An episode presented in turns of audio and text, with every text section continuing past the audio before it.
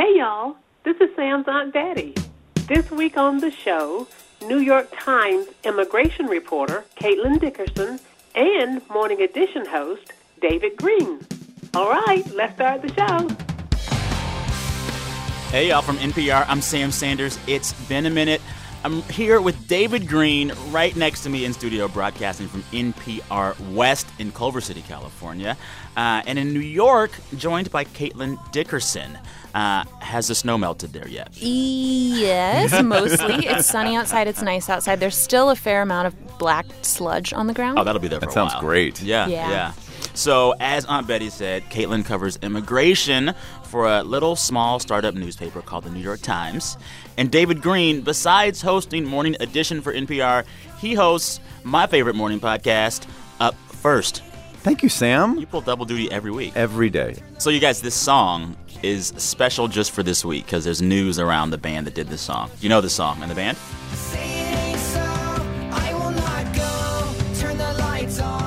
Blink 182. Yes, Blink 182. Thanks, Uh, Caitlin. Good job. This is like from my TRL days, way back when. Uh, this is a song called All the Small Things from their 1999 classic album, Enema of the State. Um, and I'm playing this song today because just this week, Blink 182 announced that they are going to Vegas. Real, when? They are starting me the a. Las Vegas residency at the Palms Casino Resort. 16 dates. The show is going to be called Kings of the Weekend. It starts in May. I was so worried you were going to say the news was sad. I No, loved Travis so much. and I wanted to go to a Blink 182 concert with my best friends when I was growing up, and our mothers wouldn't let us. Well, now's, now's Well, your now's your- time. yeah, you're Now's coming your with time. us. Yeah.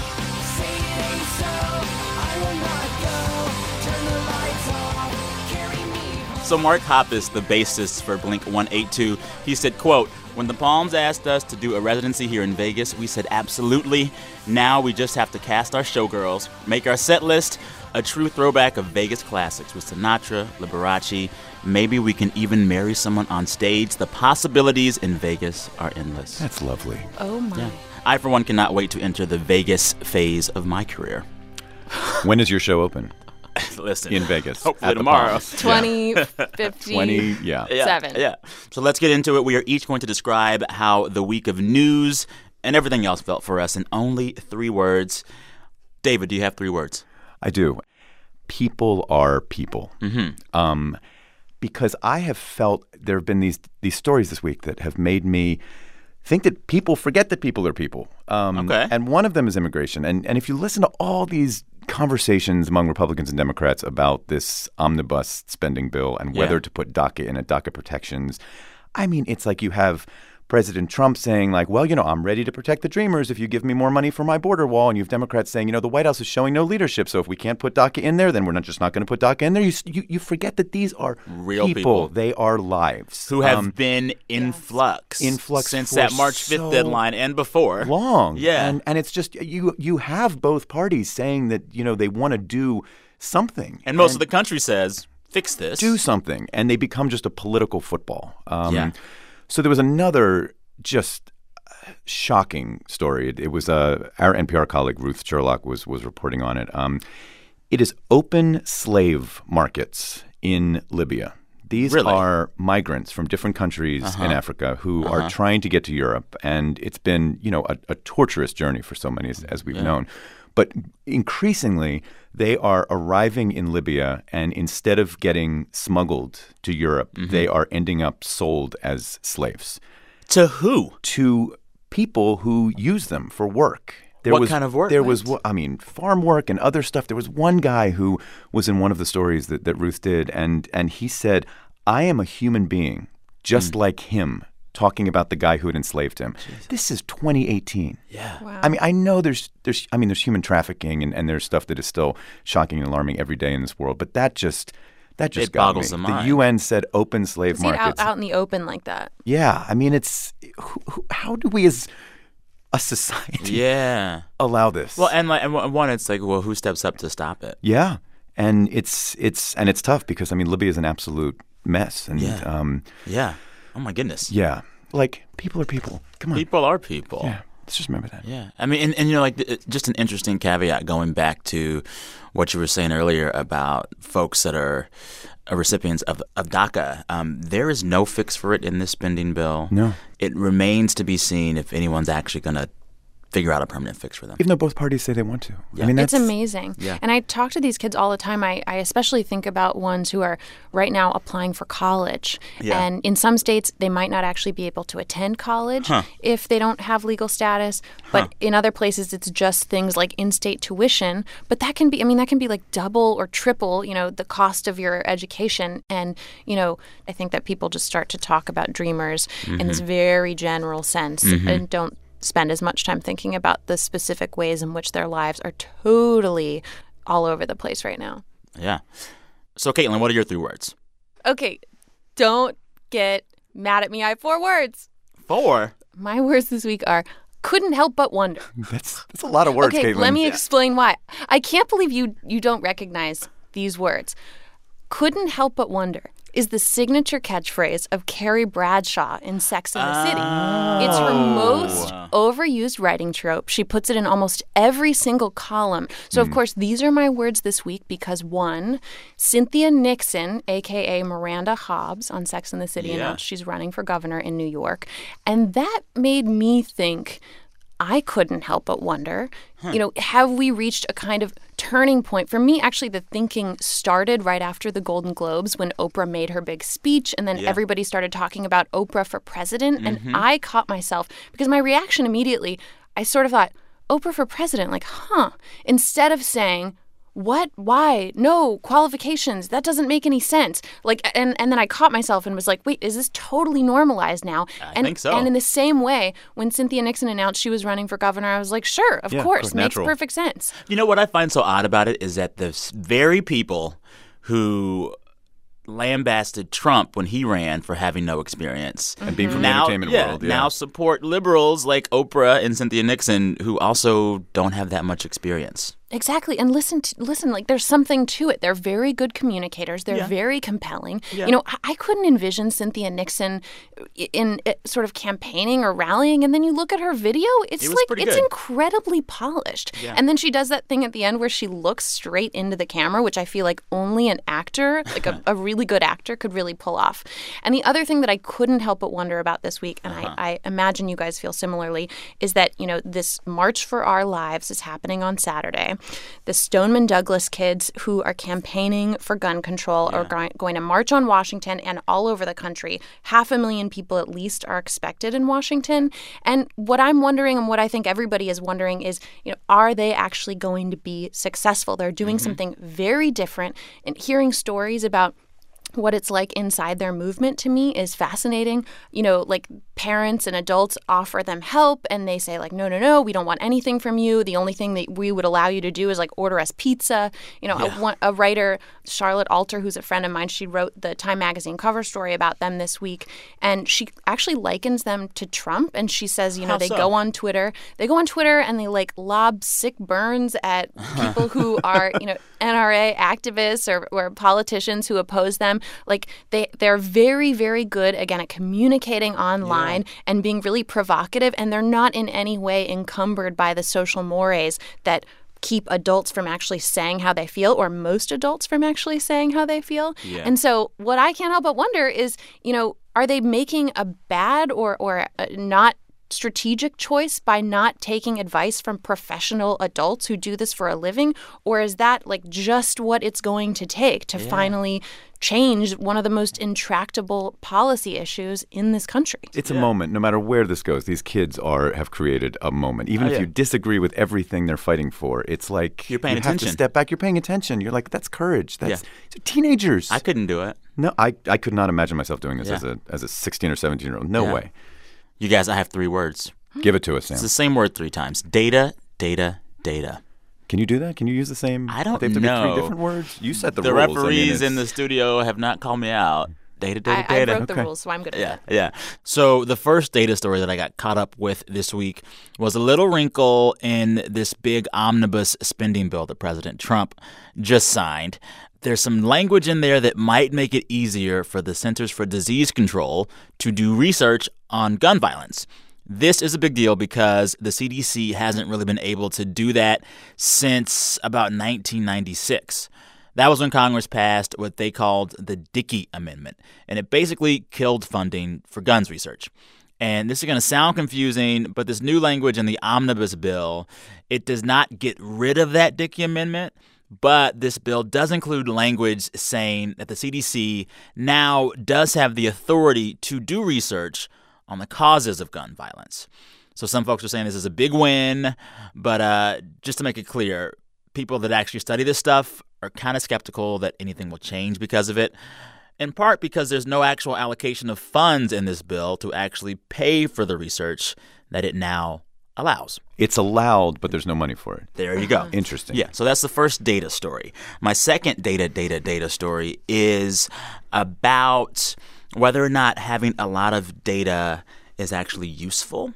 Mm. Uh, we have all been talking this week about Cambridge Analytica, this uh, technology firm that contracted out to the Trump campaign in the last election uh, and obtained personal data on some 50 million Facebook users through a not ethical, perhaps not legal way. Mm-hmm. Probably right? some of us. Like if we had friends who agreed I'm to that, sure. that oh, app absolutely. or whatever, oh, yeah, I'm yeah, sure. Yeah.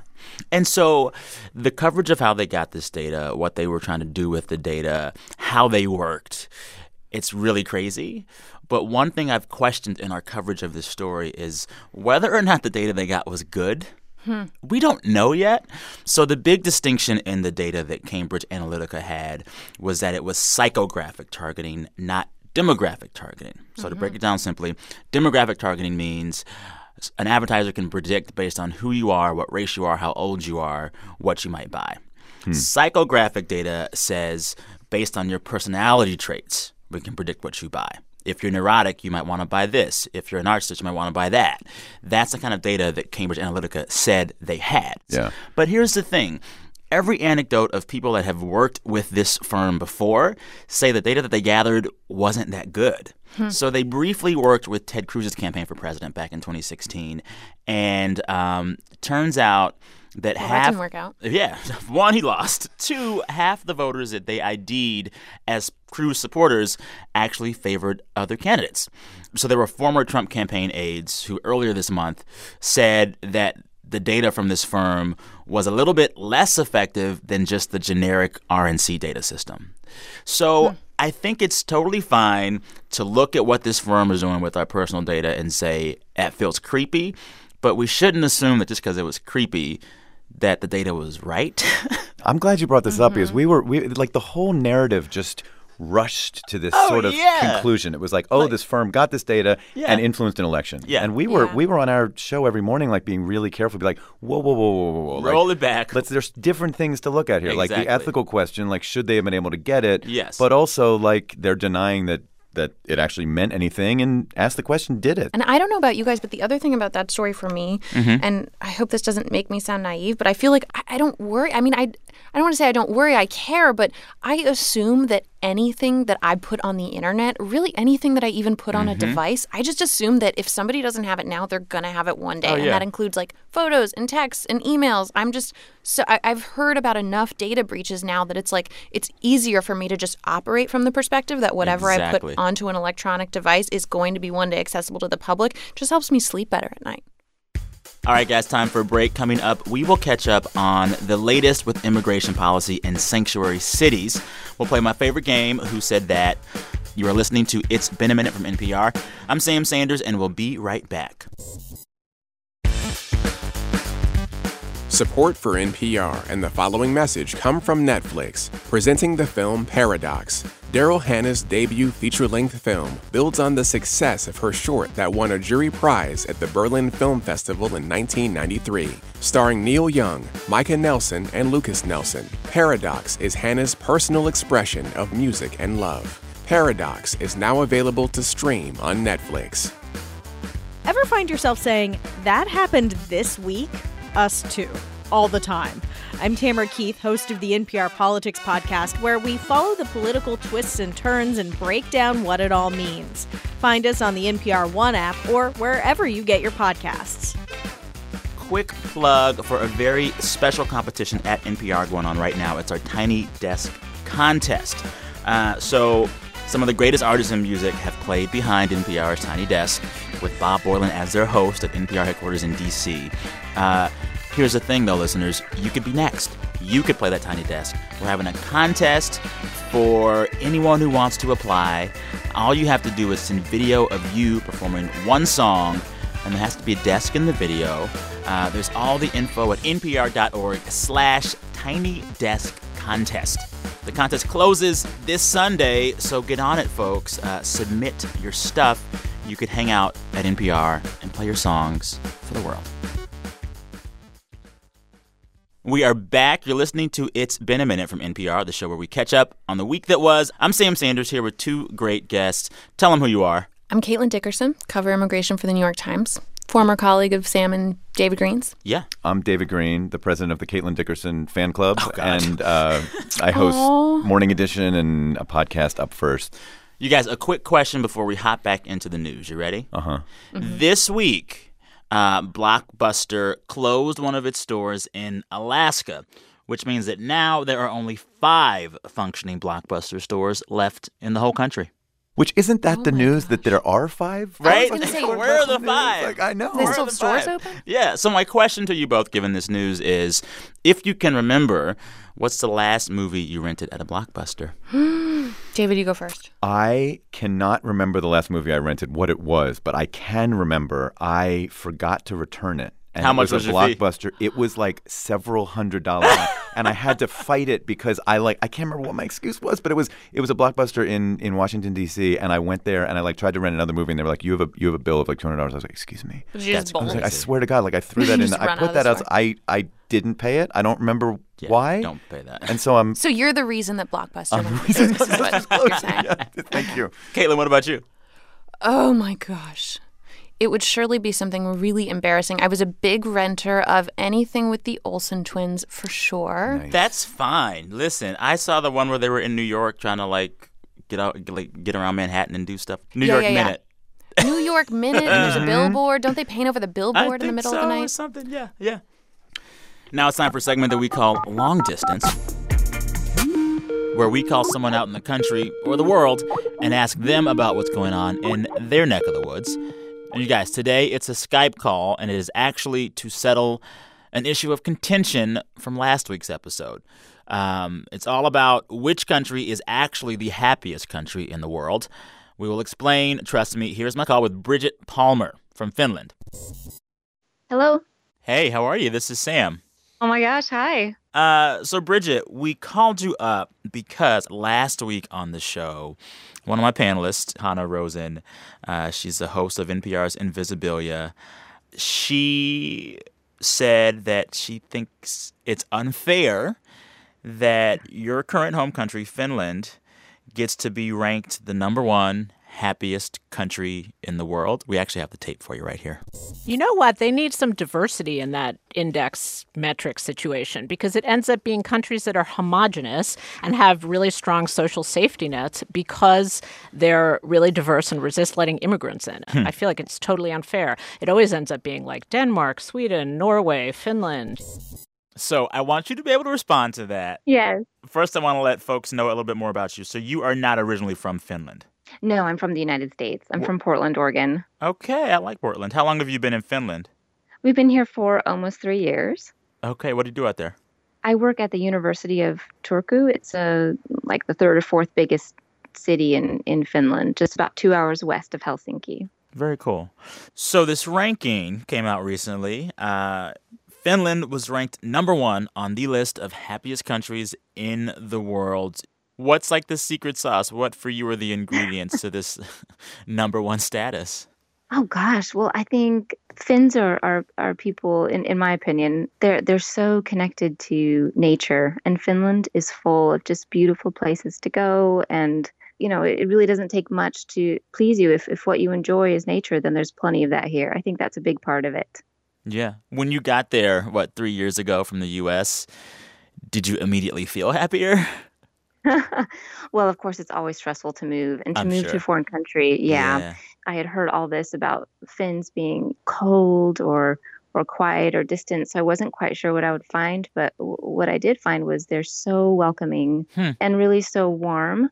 They are quiet, but it's a really it's a really warm quiet, if that makes sense. A warm quiet. That actually sounds pretty In happy to me. Okay. Yes, it's really it was really nice. Yeah. Okay. So, you know, my colleague that I had on the show last week, Hanna Rosin, she said it's kind of unfair that a country like Finland is number one, and she thinks it's because countries like Finland are, in her opinion, pretty homogenous and kind of wealthy with a strong social safety net. Um, do you think that there is some merit to her argument that uh, the data is skewed in favor of a country like yours? Yeah, I heard her say that, and and um, you know, I think that's another maybe one of the kind of misconceptions that that Really? we Americans have. Yeah, What misconception? it's- Finland has quite a few. Uh, we've got you know lots of immigrants here, more and more. I mean, if you compare now to the 1990s, for example, um, just thinking of my daughter's classrooms, I think maybe half of the kids in her class maybe have one parent from a different country or they themselves were born elsewhere. And granted, we live in a fairly big city, but I think that's increasingly true around Finland. what kind of people? Where are folks coming from? oh gosh, I mean, Finland's been accepting uh, refugees, for example, from different countries, you know, Mm. for, for decades now. So, so you've got, for example, uh, lots of Somalis. You've got people from Kosovo. You've got uh, Serbians. You've got Bosnians. You've got lots of Iraqis. People from Afghanistan. Uh, lots of Kurds. Really, just a, a, big variety of people from all kinds of countries. Okay. Okay. Yeah, it's funny. I, I, was googling the the like demographics of Finland while you were talking Yes. to me. Uh, there seems to be some evidence that, in spite of the changing demographics of the country, it's still an average of nine out of ten folks there, just about, are white. Yes. Is that still the case? Yeah, probably. That probably is still the case overall. But it's changing, you say. Yes, I think Okay. it is. I mean, I- was looking at some demographics. You know, in the 1990s, they had 60,000 foreign born, and Hmm. these days it's 350,000 Oh wow, out of 5, 5 million total. Yeah, so it's definitely. That's a big you know, increase. yeah, yeah, huge increase there. All right. So then you are a resident of the happiest country in Yes. the world. I want you to share some advice for the rest of us sad sacks on how to be happy countries. What do you think is the biggest piece of advice that Finland might give to its to everyone else about achieving number one happiness? I, I think I think something Finns do really well is um, like Finns are not afraid of silence, Hmm. even with other people. And I think sometimes just sitting with people who you love and who you enjoy being around, but just enjoying, not even talking, just enjoying each other's company. That's something that's really valuable that I've learned since being here. Now, when you're quiet like that over there, is there a lot of eye contact too? Not very much. Okay. No. Okay, that and sounds some- better. some- yeah, yeah, yeah. Uh, what do you guys do for fun out there? Um, I hear there's a really interesting sport people over there enjoy that I have never heard of before. Is it? Uh, are you talking about the orienteering, running around in a forest with a map? Probably that one. yes, even Yes. just hearing you say it, I'm like, that is hilarious. What is Yes. orienteering? Yeah, so our kids got into it, and and I actually love it. You you get a map, you get a compass, and Okay. you go running in the forest Without and talking, because you guys don't talk a lot. Silently, silently, and you have to find these certain. It's it's like a scavenger hunt, but without any treasures. huh? You're just just go to certain points, and the kids will do this at PE at school. The teacher will tell them, "Here's a map. Go run around the forest. Try to be back in 45 minutes." And then that's it. You've got nine year olds running around in the forest. It's really fun. So what I hear you saying is that I would greatly enjoy being a student in Finland because that So sounds like a much, yes. blast. So will you be doing that this weekend? Uh, not this, the season just well the winter season just ended. I did my last one on Wednesday. I'm really sad about it. Aw. But um, the summer the summer season will start up in a month or so. We still got snow on the ground here, so we got to wait for that to go away. Okay. Uh, stay happy over there in Finland. I am so glad we got to talk. Thank you so much. Thank you. All right. Have a good weekend. You too. Listeners, want to talk to you for this segment? Hit me up. Tell me what's going on in your neck of the woods. Email me at any time, any week. Sam Sanders at npr.org. Sam Sanders at npr.org.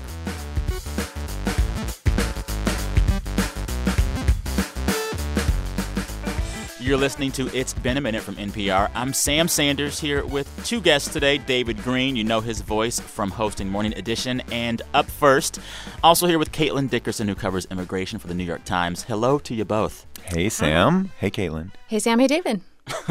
so excited about that, you guys were. Sorry, should no, I do it again? No, you're good. You're good. So, you guys, it's time for our main story. Uh, a thing I've noticed over the last year or so is that a hot button issue will flare up in the news, and we'll talk about it and ponder it and debate it.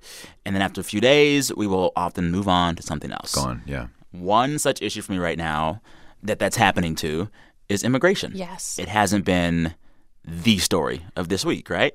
Mm-hmm. But there was some news this week on immigration, news about sanctuary cities.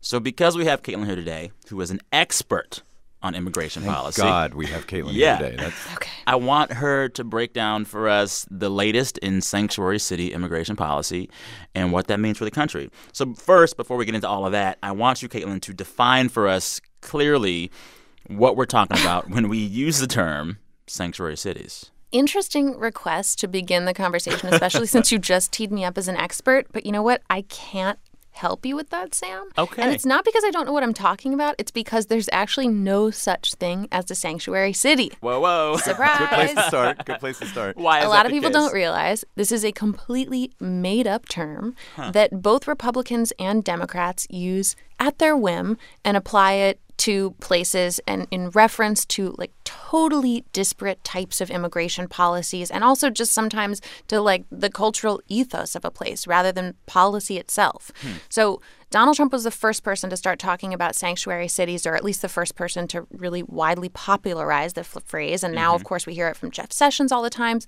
And and generally, they both, when they refer to sanctuary cities, they mean places where the local governments don't go out of their way to help immigration authorities enforce immigration law. Gotcha. But it doesn't always translate into policy. So there are mayors in liberal cities who have said, "Yes, we're a sanctuary city. We protect immigrants," or governors mm-hmm. in states like New York. But then you have sheriffs in New York who are like, actually, I'm more than willing to help ICE, and I'm turning people over to ICE left yeah. and right. Don't call me so, a sanctuary city. Yeah. Exactly. So, so you can't. So just because a mayor or a governor is calling, you know, their jurisdiction a sanctuary doesn't necessarily mean anything. But it's just a very provocative term that gets yeah. people on both sides of the discussion riled really up. riled up, and that's why you hear it so much. Gotcha. So now that we have undefined sanctuary cities. uh, this term has been in the news a bit for three reasons. First, uh, California, it, through their state house, declared themselves, I guess, what, a sanctuary state recently? So um, there are three separate laws that went into effect in January in uh-huh. California that significantly limit the ability of sheriffs to participate and work with ICE and of local officials to share information with ICE. They also employers also have to, by a matter of law now, announce to their staffs if they are being audited by ICE. Huh. So the result is that a business will make an announcement, "Hey, we're being audited by ICE." Just so you know, they're going to look through all everybody's uh, immigration paperwork, and then if you're talking about, you know, a farm or a factory or a place that has a lot of undocumented workers, then all of a sudden you see a yeah. bunch of people quitting their jobs yeah. and oh, leaving. Oh, interesting. So, if you're illegal, you're like you get that warning. You're like, I could, I'm not going to come. I'm out, and so then ICE doesn't have the opportunity to make the arrest that it wants to make. That's why it's doing the audit to begin with. So the reason that I want to talk about these California laws this week is because one town in California this week voted themselves basically out of the sanctuary state. Explain that, Caitlin.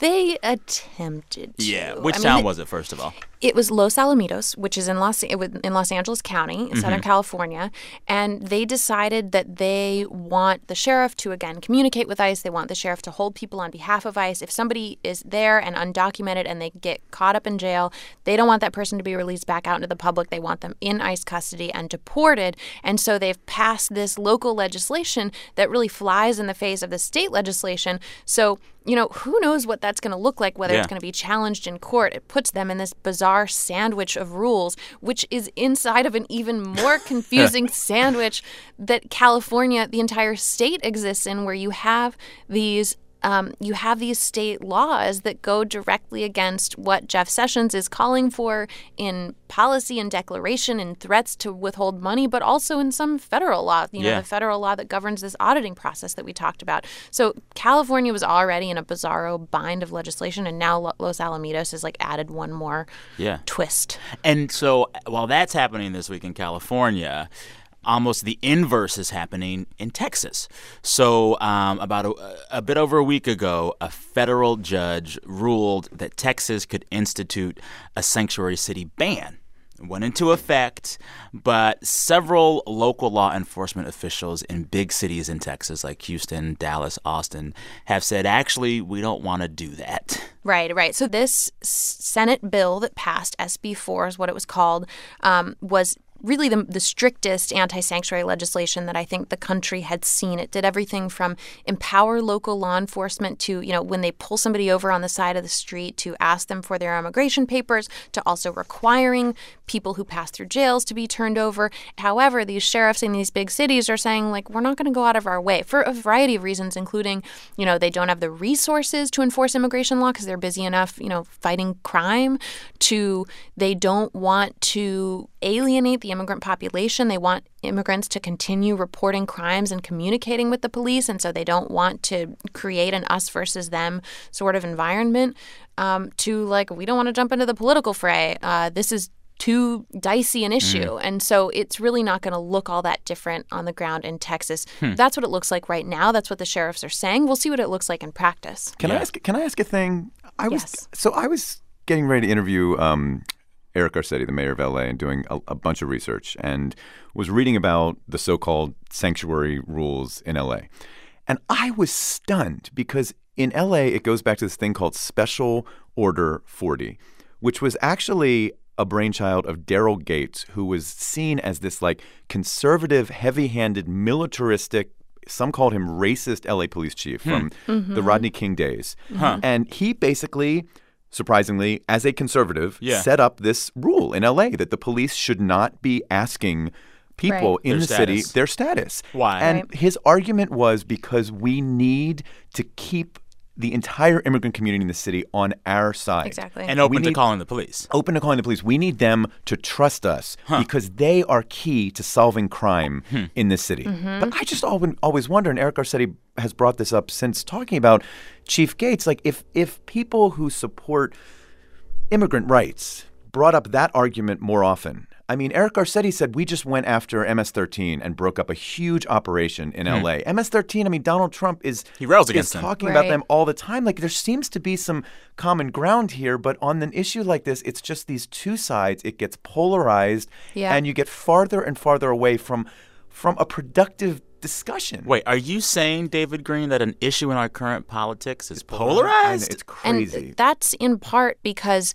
you know, a lot of what the president and what Jeff Sessions are asking local officials to do is kind of unprecedented. They haven't done it before. Hmm. And that, you know, historically, law enforcement officials who work on the state and local level have not been enforcers of immigration law. And that's not just like a preference, that's a matter of federal law. That Yeah, that- this is really interesting. Break this down for me. There is a big distinction in civil and criminal law and how that affects immigration and how local law enforcement deals with it because of that distinction, right? Yes. Okay. So, one of the things that you hear Jeff Sessions say more than sort of anything else on this sanctuary topic is that he wants sheriffs to hold immigrants in custody when they pass through the jails. So, say they are arrested for a DUI or they're arrested for, you know, domestic violence or they're arrested for theft or whatever.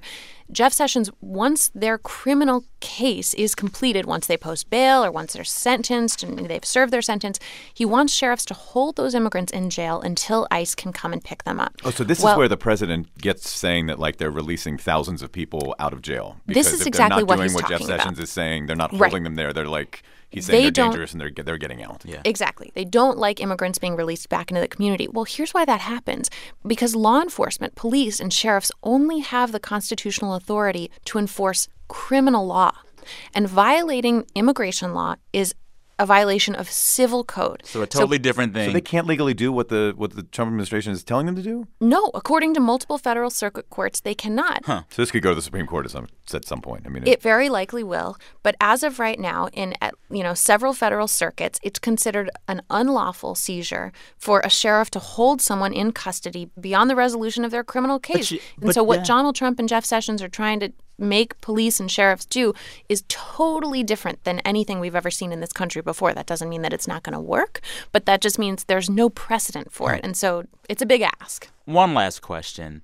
Uh, given the ongoing fights over sanctuary cities and policy surrounding that issue in states mm-hmm. like Texas and California, what do we see on the horizon for this issue of sanctuary cities? I think you see more atomization, more fights, potentially more lawsuits on behalf of the Department of Justice against entire cities or entire states. And also and then, lawsuits from groups like the ACLU against. Oh, yeah oh yeah, absolutely. Right? Those are those are a dime a dozen these days. And so, you know, at some point, like we discussed earlier, I think you may eventually see this issue elevated to the Supreme Court. And until then, it's just going to be a total. I mean, a hot mess is kind of the only way to describe it. You know, it's not a hot mess. What? This show.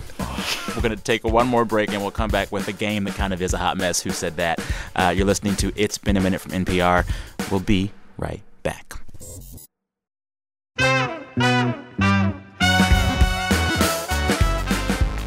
Support for this podcast and the following message come from Discover Card. You check your email or social media all the time, but Discover asks, what about checking something as important as your credit score? Well, Discover makes it quick and easy with their credit scorecard, which is free for everyone, even if you're not a customer. See your FICO credit score and other important credit information. And once you know your score, you should check to see if your current credit card is the best fit for you. Learn more at discover.com slash credit scorecard. Limitations apply.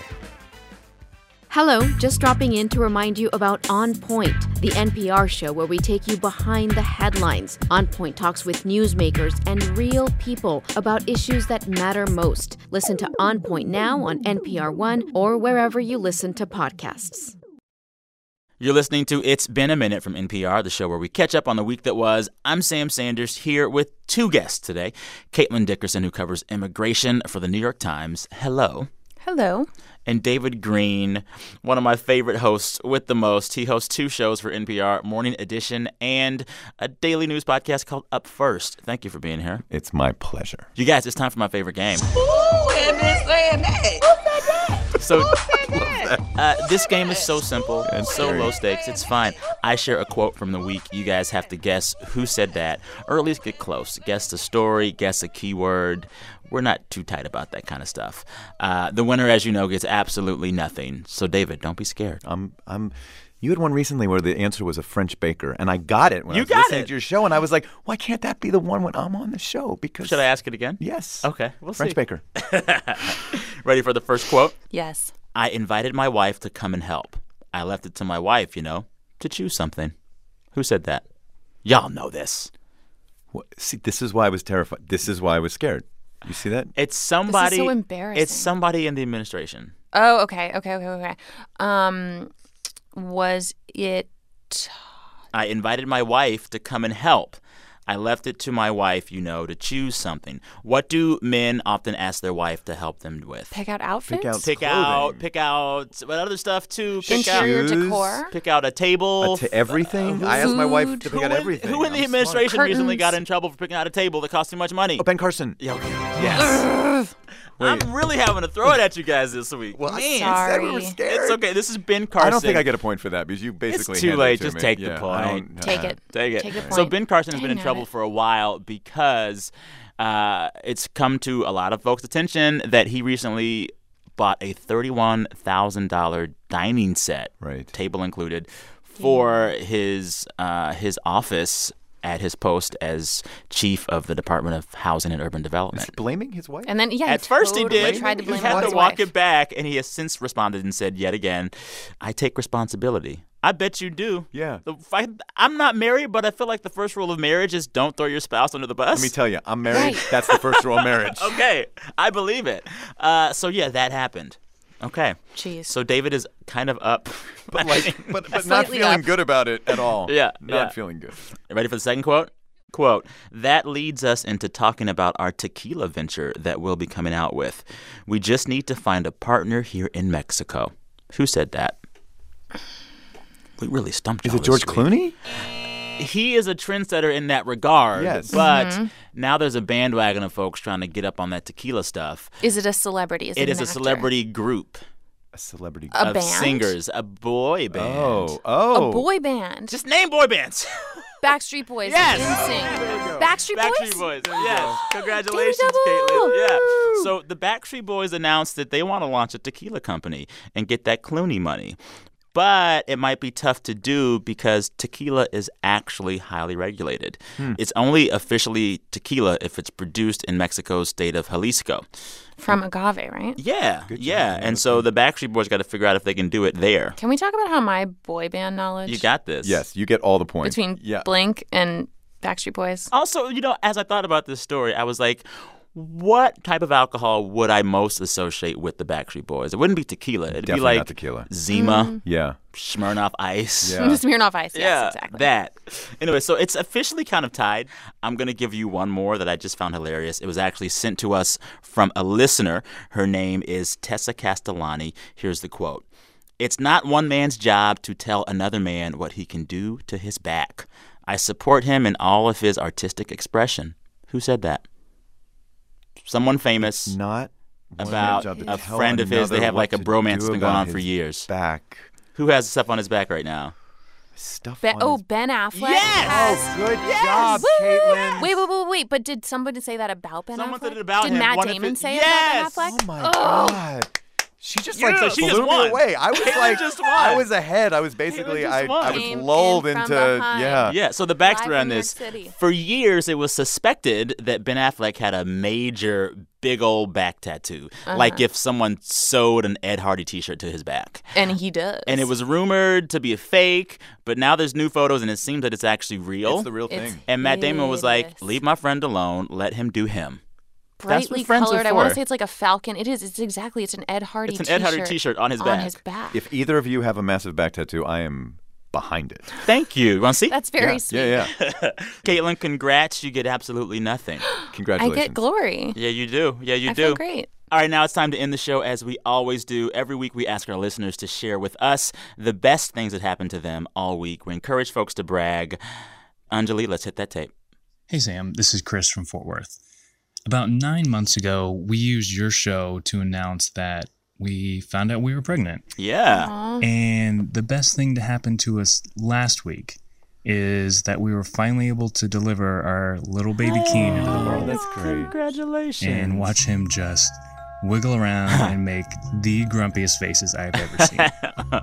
Hey, this is Hillary in Columbus, Ohio, and the best thing that happened this week is that I logged onto my husband's student loan account to figure out how he should go about filing for public service loan forgiveness. Nice. Uh-huh. And his loans were already forgiven. Whoa. That's awesome. I was offered a job with a dance company that I've only ever dreamed of being a part of. Awesome. The best part of my week was finding out that I got into my top two graduate schools. Congrats. My son worked really hard and made his varsity baseball team Yeah. this year. My girlfriend Katie was able to finally find the job she always wanted in Salt Lake City. Nice. Hi Sam, this is Andrea v- from Helsinki, Finland, via Santiago Finland. uh, de Chile. Wow. And the best thing that happened to me this week was like a caller last week was getting Beyonce tickets and to see her Yeah. with Jealous. JC, of course, in Stockholm. Take me with you. Love the show. Thank you so much. Bye. Hey Sam, this is Jules from Wellington, New Zealand. Hey, Jules. We are building an urban winery in Wellington, and this week we had customs come, and we're all good. Okay. Um, to actually make wine and, and then pay tax on on wine. Um, but we've also had the first grapes come in, and we've got some wine on the way. So um, yeah, I just want to say thank you for um, it's been a minute. It keeps me going, um, and have a good one. Thank you for the Very wine you're going to send us. Hi, Sam. This is Katie from Indianapolis. Hey, Katie. And the best part about my week is that my husband and I just made it through security and we made it onto the plane. We are headed to Beijing to move Wow. there for a year to work with kids at an orphanage with disabilities. Oh. And we're super pumped. That's awesome. Also, we've got a lot of leg room. Hey Sam, this is Jesse from Knoxville, Tennessee. And the best thing that happened to me this week was my husband and I celebrated our 10 year anniversary in London, England. And my husband is a man of very few words, but he showed how much he loves me by taking me to all of the places that I have read and dreamed about going to. Oh. And to Phil, my husband, who did this for me, your actions speak so much louder than your words. Oh. Thanks. Thanks. Love the show. Have a great day, Sam. Bye. Happy wife, happy life. Right? Yeah, totally. I love this. Special thanks to all the voices you just heard there Chris, Hillary, Amelia, Kunchin, Chris again, Brady, Andrea, and Jules with the wine. Uh, I drink wine. Let me know. We're coming. Yeah. Katie and her husband, and Jesse. Congrats on that 10 year anniversary. We listen to all these that come in. Please keep them coming. Also, send us dog pics and cat pics and pics of your parakeet. It's fine. Do that. Uh, you can always email us whenever I you love want this show. at samsanders at npr.org. Samsanders at npr.org. With that, uh, we're going to take it out with soon to be in Las Vegas, Blink 182. Uh, two of the best people in my life this week Caitlin Dickerson at the New York Times, David Greene here at NPR with me. Thank you both for being here. It was fun. thank you Thanks, so Sam. much. So Thank fun. you. All the small things. I really, I really did like them back in the day. So, yeah, I was going to say soon to be in Las Vegas, and my first, or at least most passionate crushes. Really? Blink-182. Which member? Which one? Okay, so here's the thing about boy bands with Tell us the young thing. young women, as I recall, is Uh-huh. that each member of a friend group gets one crush. Like you can't, can't both share a have crush. a crush. Oh, all you, you have to like work. decide who gets who. That's amazing. So I was a Travis girl, and what I don't remember is if that was my own choosing or if that was like what I was left with. But what does it matter? Um, Travis he's got great guy. tattoos. yeah. This week, the show was produced by Brent Bachman and Anjali Sastry. Steve Nelson is our director of programming, and the show was edited this week by Jeff Rogers and Alison MacAdam. Our big boss who signs the checks is NPR's VP of Programming, Anya Grundmann. Refresh your feed Tuesday morning. You're going to hear a really interesting meta audio chat uh, with me, Alex Blumberg of Gimlet Media, and Zach Braff. Nice. Who is bringing one of Alex Blumberg's podcasts to Hmm. ABC as a TV show.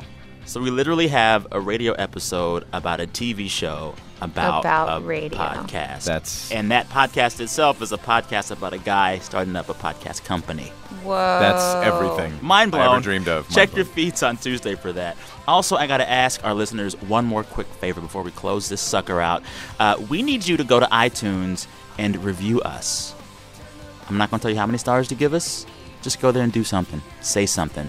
Uh, to paraphrase the words of one of my favorite songs, if you like it, then you need to put a rating on it. Put a rating on the show. That was good. Thank you. I like that. Thank you. I see what you did there. Yeah, go to iTunes, kids. That was a bit of a stretch. Listen, work. what am I if Worked not a bit me. of a stretch? This is true. Yeah. All right, guys, until Tuesday, thank you for listening. I'm Sam Sanders. Talk soon.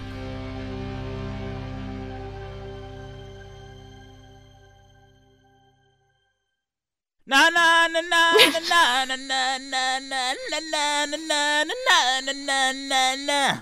Perfect. David, what That's was that the like to see in person? It was amazing. I'll video it next time. I was focused.